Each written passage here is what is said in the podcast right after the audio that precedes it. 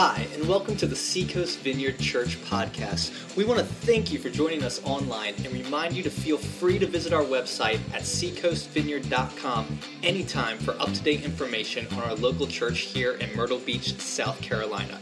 If you would like to give financially to this ministry, whether that's a one time gift or a recurring monthly gift, simply click on the Give tab at our website and give however God leads you. Now, we want you to enjoy this message from God's Word. Well, good morning. And happy 4th of July to everyone. We all celebrate last night? Yeah, I got to watch some fireworks and everything. We have so much to celebrate in this country. We have so much freedom. It is just wonderful and it's it's truly a blessing from God. And I know I know in the last couple weeks that it seems like that freedom is is greatly up for discussion. but uh, but we know that there's freedom man can give and take away, and then there's another kind of freedom, isn't there? So uh, great to celebrate this morning. Uh, speaking of freedom, we have been in a series in the book of Philippians, uh, written by a man named Paul, um, whose freedom has been taken away.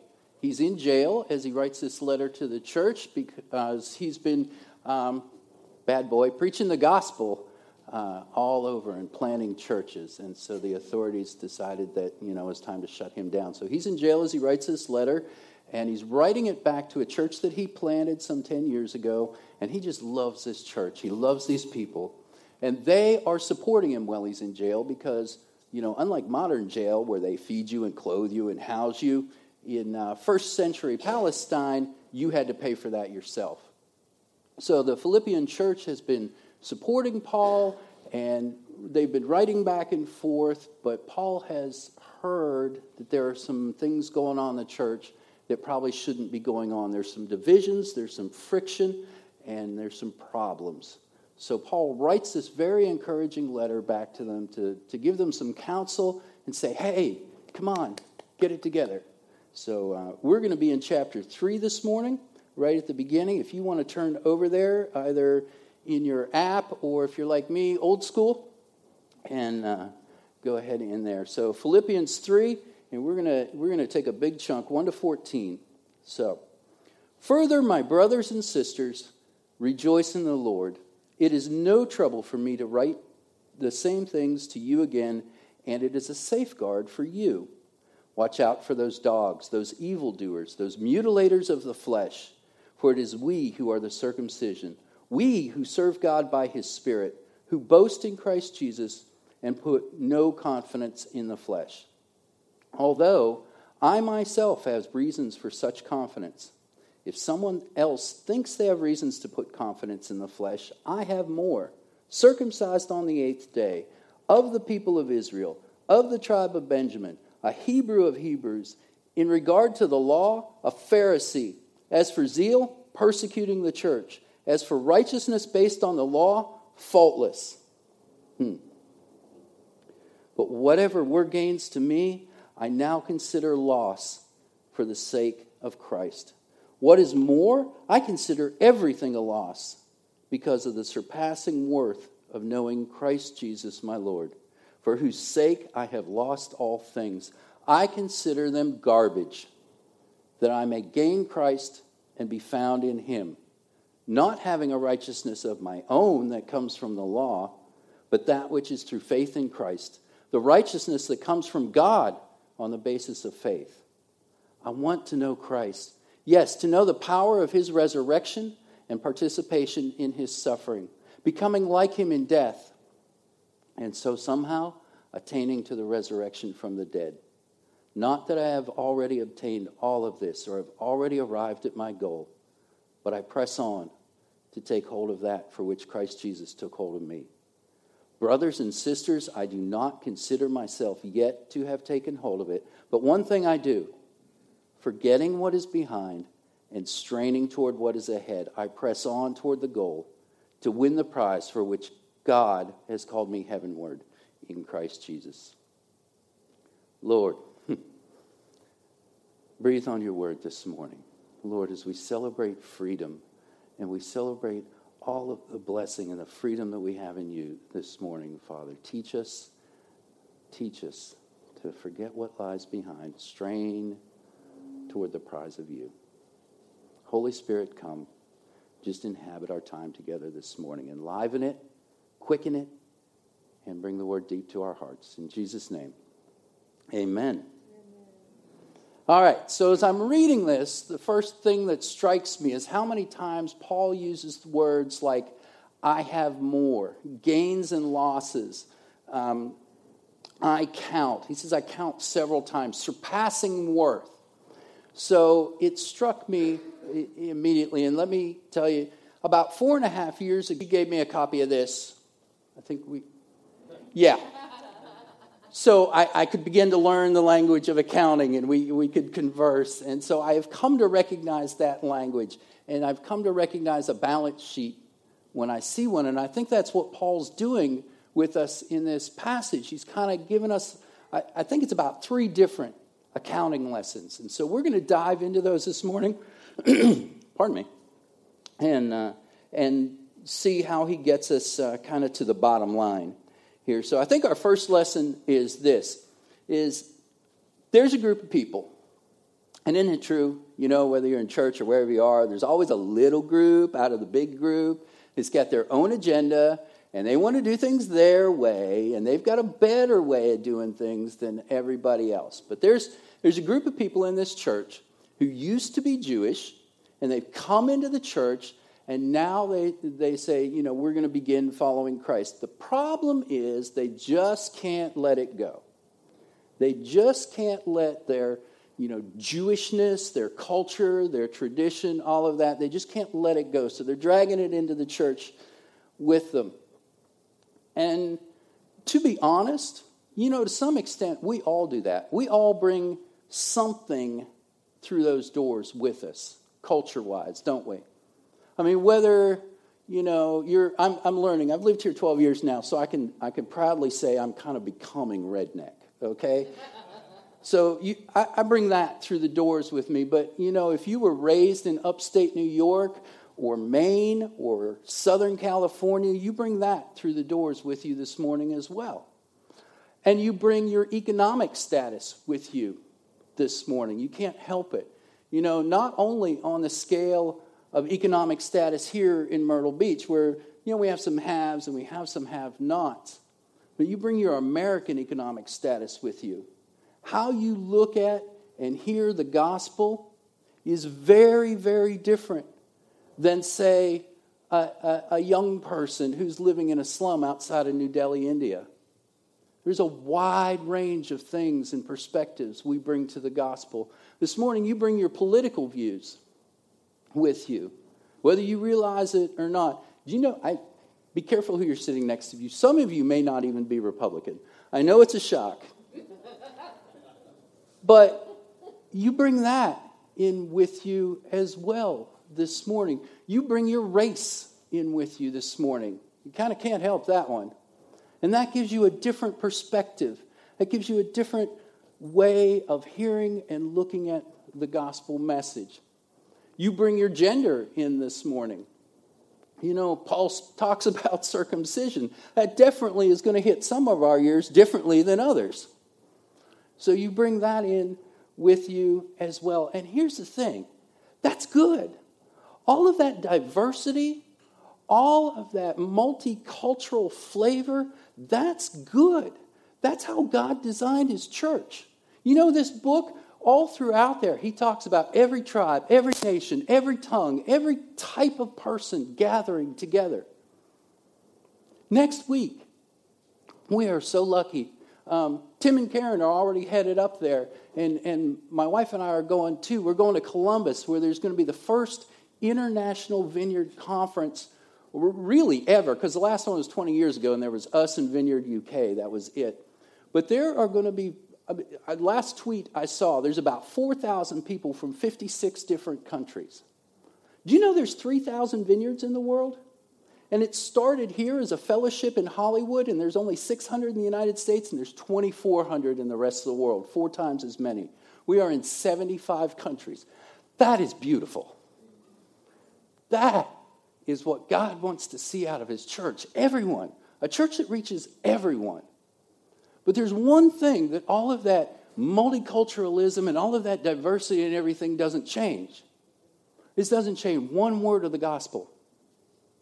It does not change how qualified you are or not qualified you are to receive the gospel. Everyone can hear and receive the gospel. Everyone. It does not change the fact that Jesus Christ came to earth, Son of God, Son of Man, lived a perfect sinless life, died on a cross, was resurrected so he could sit at the right hand of God and talk to him about us and cleanse us from our sins and restore us to right relationship, righteousness in the eyes of a loving, godly Father that created us. It doesn't change one word of that. So, your first fill in this morning, and I know just on the back there, you just have a place where you can take notes, but if you want to do a fill in this morning, is this the gospel equals Jesus plus nothing. It is not Jesus plus Christian music. It is not Jesus plus right action. It is not, you know, all of those things we could we could make it, and that's for one very good reason. Gospel has nothing to do with anything you've ever done, could do, will do, thought about doing, haven't done. It's not about your behavior. It is totally 100% about what Jesus Christ did on that cross. That's the beauty of the gospel. That's all it is.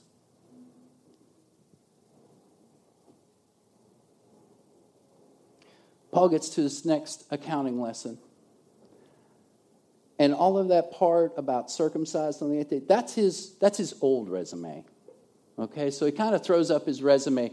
And you would think Paul, who's written a couple, couple books of the Bible, right?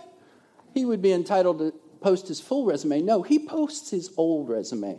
You know what this resume is from? This resume is when, from when Paul's name was Saul. Okay? Paul used to be named Saul. God changed his name. He got a hold of him one day. He literally knocked Saul off his camel and said, Dude, what's your problem? Because Saul was killing and persecuting Christians. He was going after people like you and me and anyone who was associated with, you know, we didn't have the Christian church at that time. It was people trying to follow Jesus going after them and legally presenting a document so that he could have them executed. He stood by while a young man, barely a man, Stephen, was stoned to death and applauded. That was Saul. And Paul says, here's, here's who I was in Saul. Here's kind of my, my balance sheet as Saul. Circumcised on the eighth day, uh, a pure Hebrew, Benjamin, uh, that, that was the only tribe that stuck by David and continued to do right. Well, all the craziness is going on in the Old Testament. He's a Pharisee, he's passionate. He says, Look, credit it to me that I killed the right people. I killed Christians. He's perfect in every way. And he says, This is my total net worth to God. And he says, Look, that's how it is when I do the accounting. And that's how what it looks like when we keep our own books, right? When we, when we start telling God how much we're worth to Him, how many wonderful things we've done, how many times we've gone to church on Sunday at 8:30 consecutively. You know, how kind we've been to that homeless guy who's out here on the corner. And all those things are good. You know, it's good to be proud of your family and where you come from. That's, that's not bad stuff. That has nothing to do with your righteousness in front of God. Okay? Paul says this is what it looks like when we keep our own books. But the truth is, here's what he says about it in verse 7 But whatever were gains to me, I now consider loss for the sake of Christ. Is all that stuff? That beautiful resume? all of those qualifications. I had all of those qualifications and I stood by while they killed people. It's it's, it's trash. Just wad up that resume and chuck it. And you know you have the freedom to do that this morning too. You can wad up that resume, good or bad, and chuck it. And learn to do differently with your accounting. In fact, Paul says, What is more, I consider everything a loss. Everything. Now he's now he's plugging in the last 30 years he's been planting churches and spreading the gospel. I consider everything a loss because of the surpassing worth of knowing Christ Jesus my Lord, for whose sake I have lost all things. I consider them garbage. Whew. 30 years of church planting, he says, I consider it garbage compared to knowing Christ. That I may gain Christ and be found in him, not having a righteousness of my own that comes from the law, but that which is through faith in Christ the righteousness that comes from God on the basis of faith. He says, Really? This is what our balance sheet looks like. This is what our balance sheet looks like. See all those liabilities on the right? You're constantly accruing sin. The fact that you have a human heart, that alone is enough to keep us out of right standing with God. You know, I was born this way. I have an astronomically incredibly large debt to pay off to get to God. And I can't pay that myself. But knowing Jesus Christ, asking Him into my life, getting His righteousness from that cross, that's more than I'll ever need. That's more grace than any of us will ever need to balance the books. So, your, excuse me, your second fill in is this Knowing Jesus is greater than anything. Knowing Jesus has been greater than anything. You know, you think about the 30 years that, that Paul has been out and spreading the gospel and planting churches and all of the things that he's seen. You know, the, the spread of the church in Western Asia, there's been alone, and there's more than that even. So he's seen the gospel spread among people who never heard of Jesus who were not Jewish and had no idea of Jehovah God. And he sees them get captured and apprehended by Christ and plant churches and their lives change and they start doing things differently. People who were worshiping sex gods in pagan temples, Christ gets a hold of them and changes their life. Paul has seen. Do you ever read the book of Acts? You ever read that? There's some pretty amazing stuff in there. People get healed, blind people start to see, dead people come back. Paul gets to see all this prophetic words. I mean, man. And he's seen some other stuff too. I can't tell you how many times Paul is beaten within inches of his life. He's stoned. He's been run out of town, which doesn't mean they come and hand you a note and say, Well, could you please go? No, they throw rocks at you until you leave. They threaten to kill you. Paul's seen that. Paul's been shipwrecked. He's almost starved to death, who knows how many times. This is his second time in Columbia, the big house, sorry, the Roman prison. But he's been in Jay Rubens all over for a night or two. This is not this is not fun, comfy jail. You know, kind of like we have now. They don't take care of you. They're not looking out for your best interest. They don't have a library. Paul's gone through all of that. If anyone in the world could say, "Look at what I've gone through for Christ," that should count for something, shouldn't it? You ever do that?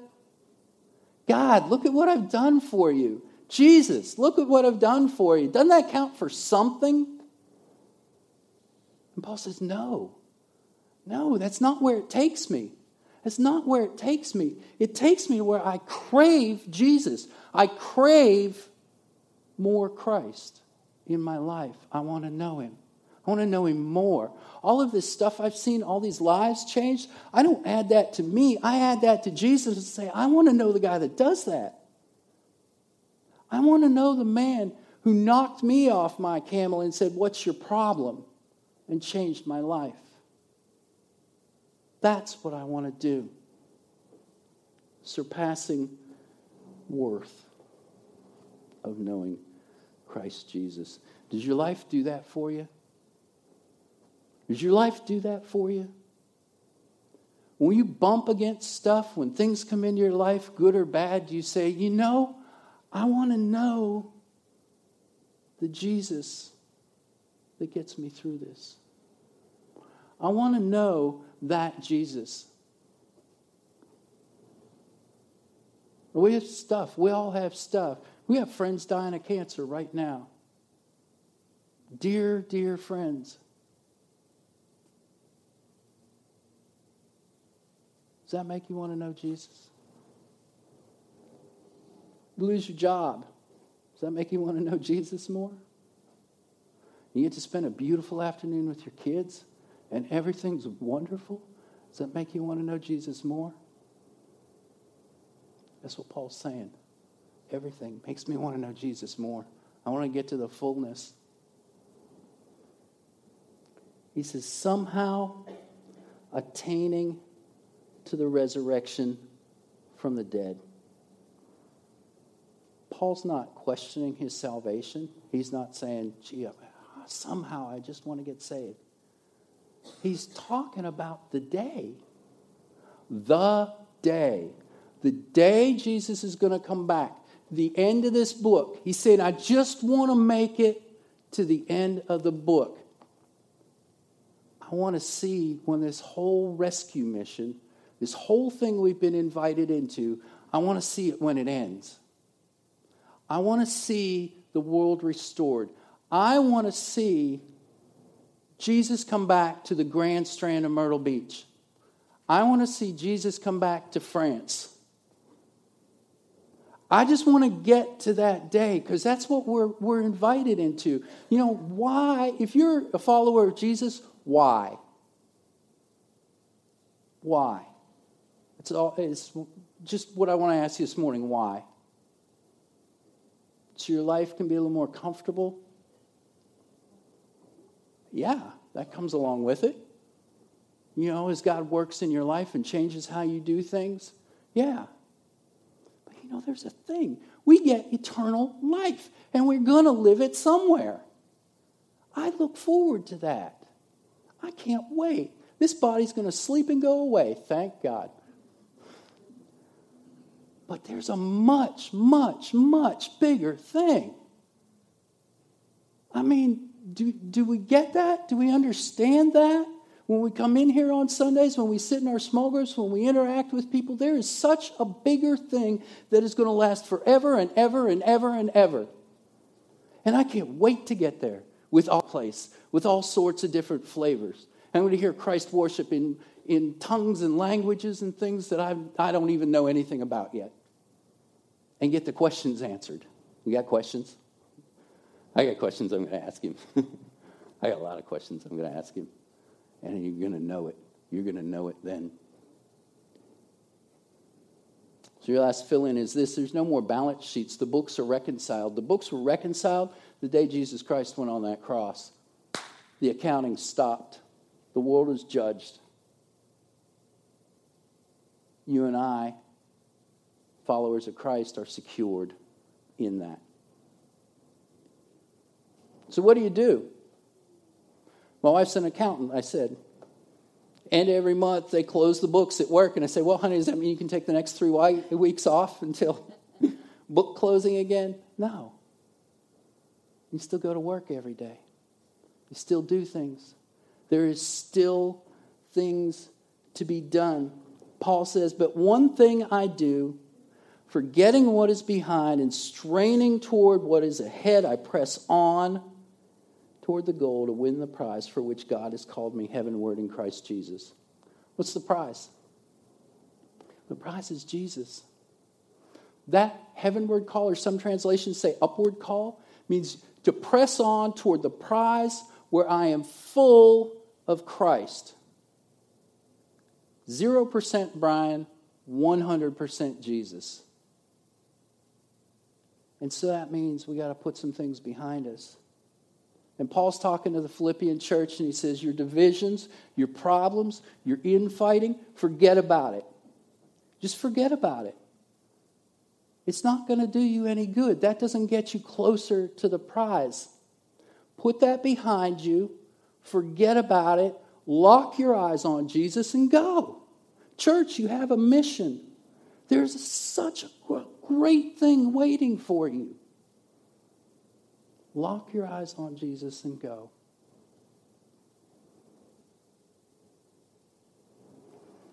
Do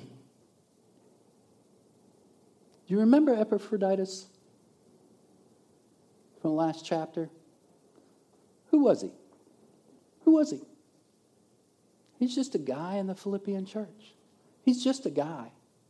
After this letter, you never see him again in the Bible. He is just a guy in the church that when they said, Listen, we've got some money that Paul really needs, he said, Paul, my friend Paul has a need? He said, Yeah, we need you to take this money to him. It's uh, over a thousand miles away, and you know, I don't think they had to tell him it would be dangerous. I didn't think they had to tell him that you know, there's a possibility he could die. He was going to go do a really rough thing. But, but what Epaphroditus heard was my friend Paul needs something. I can serve my friend Paul. He planted this church. He preached the gospel to me. I love him. I love him. I'll take it. I'll do it. I'll carry the can.